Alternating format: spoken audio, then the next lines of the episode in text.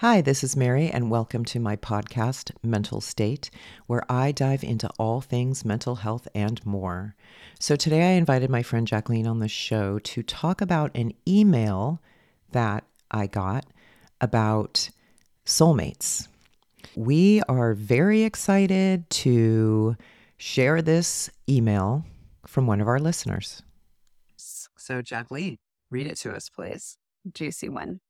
Dear Mary and Jaqueline, I'm living with a man whom I truly feel is my soulmate. I've never felt connected to anyone as much as I do with him. We have so much in common. We laugh together, have great chemistry, and I really feel he sees into my soul. The only problem is, whenever I talk to him about my concerns, he shuts me down.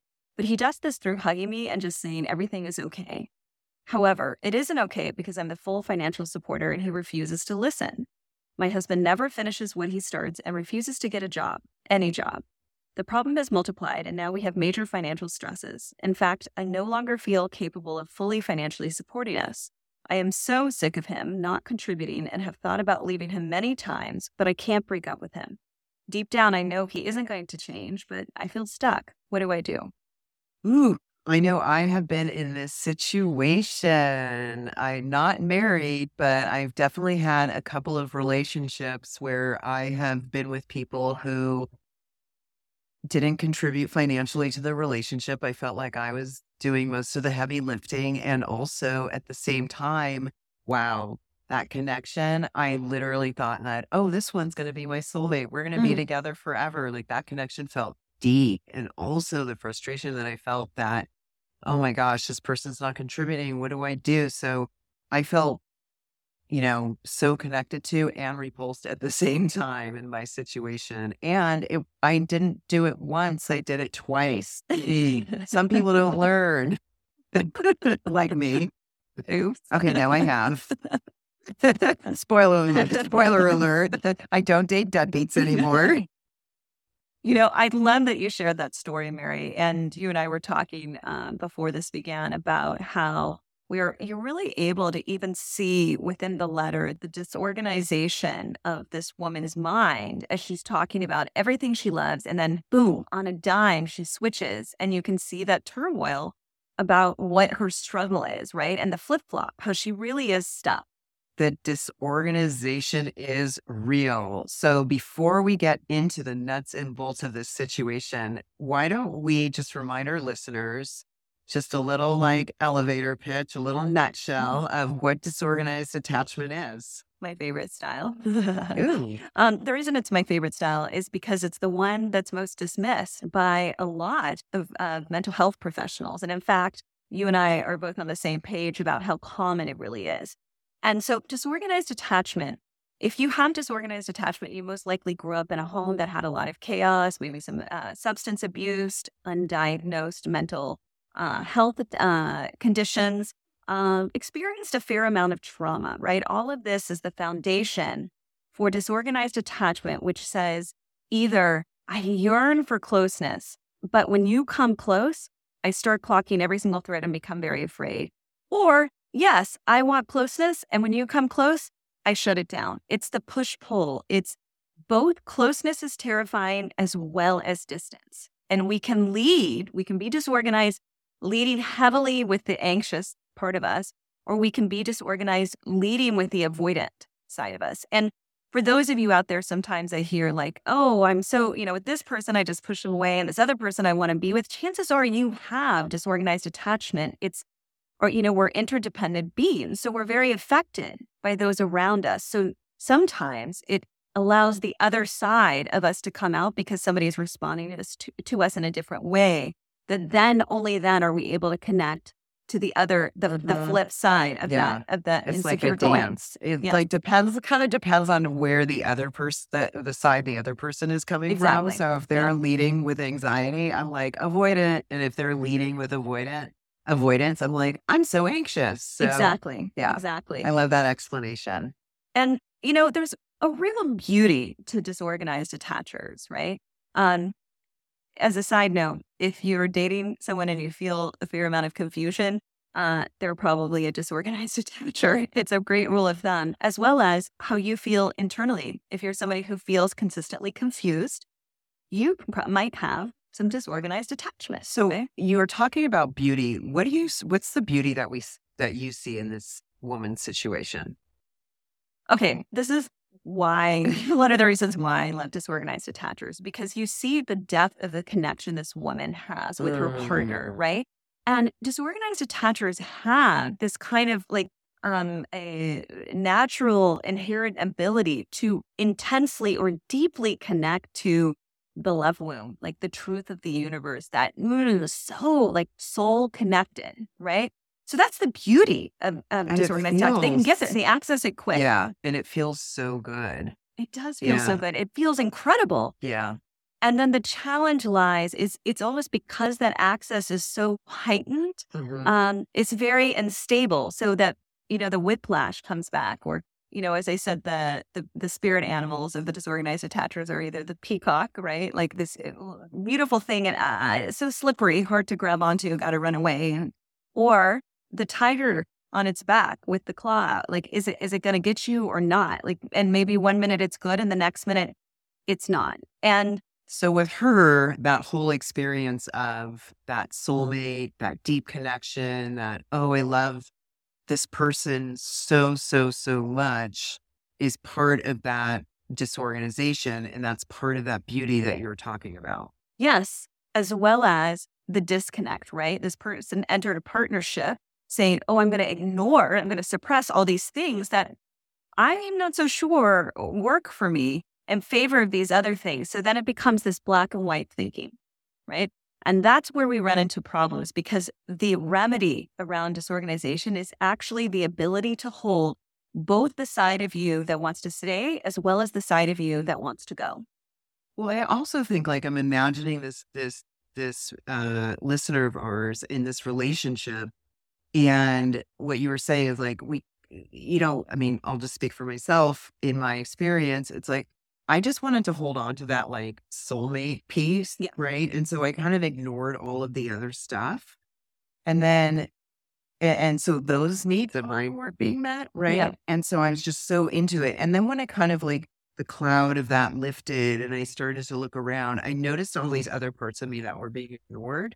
And then I started to feel resentful. Yeah. Yeah. And I think, you know, when you talk about the resentment piece, what I hear in that is it's not just resentment towards the other partner. The other side of that is resentment towards self at the abandonment of self, right? Because we're not fully listening to our needs. Secure attachment involves us listening to ourselves, having the ability to tolerate our own experience, mirror and validate our emotions, and support them, right? As well as receiving that from a partner and giving it to a partner, right? But you see the disconnect with this woman where it's, it's, it's, you know, wh- where do I go with it? It's either all or it's nothing. And so one of the things, Yeah, right. There's no, it's like, it's either black or white. Like there's no gray Mhm, area, mhm. area. And it's like, we really need to work within the gray areas of the relationship. And the gray areas are going to be the window, right? Like in we got to have first of all, number 1, with you are in partnership, you have to the the the real deal is that you're going to have to be with somebody who's at least willing to work on this, right? Like if you can't do all the emotional heavy lifting if your partner is not willing to do any. And and that's just the reality, right? Now, do they need to be dealing with the same rate or have the same awareness? No, just a willingness. That's the flexibility. Yeah. I was just going to say, and I think that's where a lot of times, um, you know, one of the people in the relationship can get so extremely frustrated that they start to set ultimatums. Right. Well, something you were saying earlier uh, when we were discussing this is around ultimatum as an act of love. And I would love it if you would talk about that a little more because I thought it was a really um, astute comment and observation. Well, I just think that an ultimatum, like a lot, I know that uh, there's advice out there that's like, no, never set an ultimatum, right? It's like, you know, there's only so much we can just kick the can down the road until we, until the road ends. Then we're like, okay, now what? So I think ultimatums are important because it is an act of love. Firstly, I think it's an act of self love because you're, you're telling yourself like, look, I can't do this anymore. I need to do something for me in the relationship as opposed to the other person. And you're also telling the person, hey, I love and I care for you so much and I care about this relationship that there are certain things that need to change in order for this relationship to keep going, right? Or to grow, or there needs to be some shift. And because that really this is, right now, boundary. It is a boundary. Yeah. Because this right now is not working for us, or it may not be working for me. And if there is an us in this relationship, the other person has to recognize that, oh, wow, that person is really struggling. What can I do to help?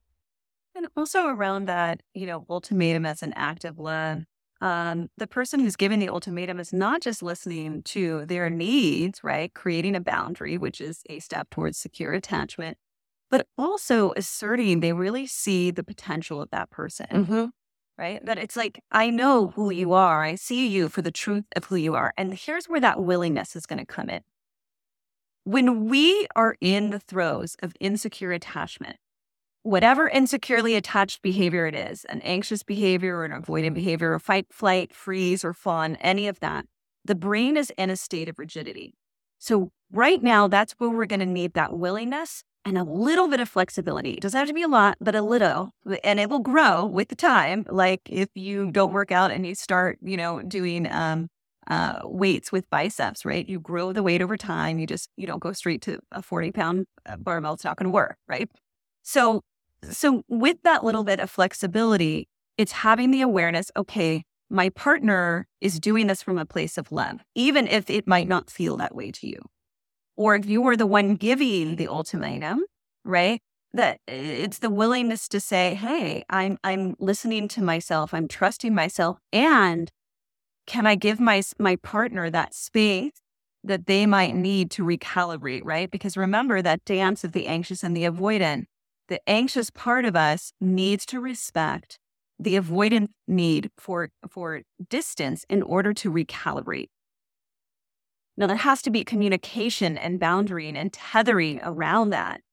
But the start is through the flexibility well, and willingness. I love all of that. And I'm just going to back up to this point that you made about um, basically communicating to your partner if you're in, within the ultimatum like i know that you can be better like i know that something you know better can can arise from this and i think that that belief and the other person possibly hearing that belief like maybe they've never heard that before right and so maybe that's like that is like you communicating like i see you yeah i see something deeper in you and I want to bring that out and I want to care for it.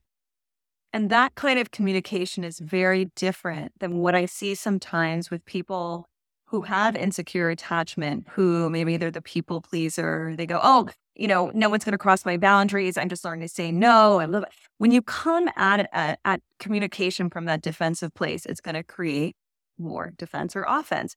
Or the people pleasing response, which also can create right that that distance right because deep down it's almost energetically like when i'm just trying to make it okay it's a very different conversation to say i see you i'm speaking from an authentic place of what's going on for me and when this woman and when her partner just gives her the hug and shuts her down uh, right in essence saying i know you're trying to care for me in this moment there's something happening for me that's really important are you able to hear me right now this is what I see. Do you see how that conversation is very different than somebody who might just say, you know what, never mind, or you're not listening to me, or, you know, it becomes it becomes a, a battle.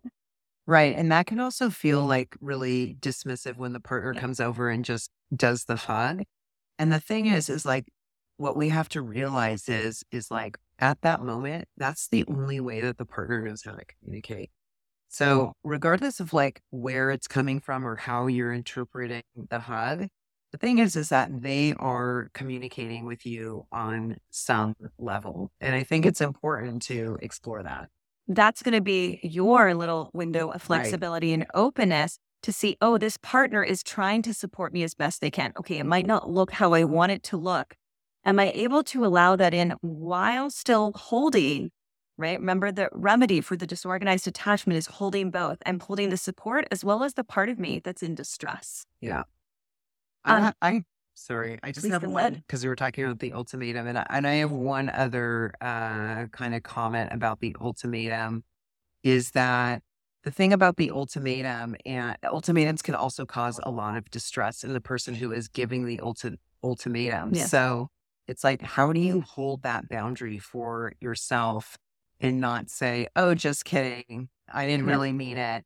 And so I think that's part of the work too. Like when you are going to give an ultimatum, don't make it as a threat. You know, you really have to set it as a pretty hard boundary. Hard boundary with a solution focused, mm-hmm. right? Uh, helping people come to the solution versus uh, I feel this and then sometimes people don't know what to do with that when they just say, "Oh, this is making me feel this way." But one of the the biggest things you can do in communication when there's conflict is if the other party is able to say, How can you, I support you? And you give the solution, it's much easier to get mm-hmm. through, right? It's more, mm-hmm. it's a more of a clear pathway. Um, going back to the, we talked about the gray areas before versus the black and white and how those were also little, little windows of seeing where, let's say, things aren't as extreme. Like, okay, we have the financial situation over here, and yet we have these other things. What about the middle ground? Are you able to connect um, in in mm. more subtle ways? Right? Is it able to be? We're looking for more moderate ways of connection versus always having the intensity. And in those moments, as well as the moments of conflict, if you're trying to work on your piece of that secure attachment, it's going to involve you also clocking the work within yourself. Like, what am I experiencing right now? And how can I support my own needs? This is not just about a partner meeting yours. That is one of the aspects. The other is you internally meeting your own. Yeah. I mean, I love like, because, you know, when I was in that situation where it's like, oh, this is my soulmate. And I was really expecting that person like I only thought that I could get that connection with that person. Yeah. And so I really put a lot of weight and a lot of pressure on that whole connection. Cause I'm like, oh, I can only get it from this one person. And this is the only person in the world that will ever see me in this way. And so I love how mm. you were saying, like, you know, bring it back internally. It's like, oh, maybe this is a connection that I've never ever gotten. And this person that I'm with happens to be the person that's igniting this inside of me but and also may not be the only person in the world who's able to do that and remembering something came up while you were speaking i love i love how you spoke about how this person is triggering the response and yes it's the dance between two people but that you have that ability right and secure attachment within yourself is going to be your own ability to connect to that side. That doesn't mean you're going to feel the same thing with every single person, but we're talking about harnessing that mm-hmm. side that loves that depth, right? In essence, you are looking for that inside your soul and you're looking for it to be mirrored out with partnership. And just even noticing the nuances in that, right? So with this person, like, oh, this is person sees into my soul, and this is my soulmate, and all of that. Where where what are some other relationships that you may have out there that may not be you know soul wrenching or whatever but that may tap into you that may you know other relationships where you feel that somebody sees you and that you feel that connection? And i think that's like that's really the way to build that inner resource within you. It's like oh it's not just with this person it's also with like you know my friend or I left, you know, with the person that I, you know, at the dry cleaner. We had this like funny little connection and just noticing those little connections because I think that helps build up that resource, uh, those interconnections. And speaking to uh, the part of us that, for those of you who identify as disorganized, leading with the anxiety, it might even trigger anxiety to think, "Oh, there's more than right. Like this, this isn't the only one. Oh no, like that can feel really mm. scary." And and I think if you focus it on remembering you're harnessing that power within yourself, it's almost that who is in front of it. It's like this is the it's the secondary gain from it, right? It becomes less important, if you will, right? Because you're learning to build that within yourself so that you got yourself wherever you go. And um, I would also say that another tool around that is uh, for lack of a better word, the power of prayer. And what I mean by that is just repeating something simple as, like, may I let go of what I cannot control, right? Of what is out of my hands as I explore boundaries and explore the power within myself, right? It, uh, and looking at what are even our beliefs around love if there should only be one pres- person and what kind of mm. pressure that puts on the relationship and that partner to meet every one of your needs, right? Because again, one of the other remedies in the situation here is to take down the intensity because that disorganization is always intense. And we know if we go back to the I love an athlete metaphor, you can't always work out 150% every day. Your body cannot sustain it. So we have to learn when are those times for rest? When are those times to ease off that gas pedal so that we don't just like jerk the car in reverse and end up in an accident the other direction, right? Like it's like we've got to learn to hold it all. Yeah. With with uh, more gentleness, more stability. So right, like looking for those small moments of connection as as tethering. Yeah. And I and I love that when you just said, oh, you know, that expectation that we're putting it all on one person and it, and it makes me think, you know, like what what are your models of, you know, notice what your models of relationships are. You know, what are what what were the relationships what were the relationships like growing up in your household? What were some of, you know, maybe your friends' parents' relationships or other relationships that you've witnessed either, you know, on TV or in in real life? Like, what are some things that you would like to model in those types of relationships? And those, and what are some of the things that you would like to have in your own relationship? And how can you foster that? And I'm going to throw out there if you're running disorganized, the model might look extreme. You might be looking for the soul, the deep connection, blah, blah, which is great. And we remember we have to have the other stuff to sustain it, right? The the more subtle forms of connection. We have to have a solid shared value system within the partnership, right? Uh, even a solid shared willingness to work on things, right? You got to create safety within those boundaries.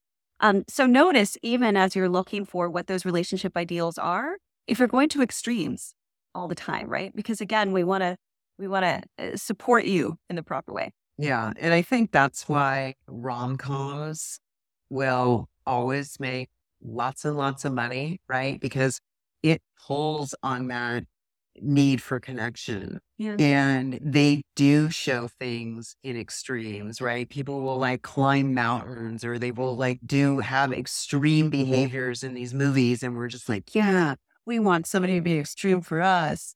Right. And so I, I do like how you say, uh, just be a little bit more careful of, um, you know, just kind of notice. Yeah, just tune into those extremes. And again, chances are, if you uh, grew up with that kind of extreme behavior, you might be looking for that again in partnership, right? Mm-hmm. But in the positive way, which again, it's that it's the flip side of the same insecure coin. Yeah, so I think it's important to note that somebody with an insecure attachment style can have that experience of thinking that they found their soulmate because it may involve a mix of intense emotions, fears, and hope. So, just like what Jaqueline was saying, that flip side of that same intense coin. So, there can be that experience of heightened emotions. The prospect of a deep, meaningful connection can bring overwhelming joy and excitement, but also might trigger some anxiety and fear of the potential loss or rejection. Also, there could be a fear of abandonment so, even though there are a lot of positive feelings associated with finding a soulmate, there might be some undercurrents of anxiety about whether or not the person really reciprocates those feelings and if the connection's going to last. So, there may be some uncertainty, some ambivalence, and there can be like some kind of ex- internal struggle that you're feeling between the desire for closeness and a fear of becoming too dependent or vulnerable. Again, I know we talked about disorganized attachment style, so this can kind of feel like that push pull. Another thing that might happen with the whole soulmate experience is really over analyzing the relationship. I feel like people really want to believe in that idea of a soulmate. So, in order to keep that belief going, you're going to keep seeking reassurance from the partner. So, again, back to the fear of being abandoned, not being enough, and also needing for that constant validation. On the flip side, again, saying the word flip side, let's talk about how avoidance may consciously or unconsciously create a distance or push away their perceived soulmate.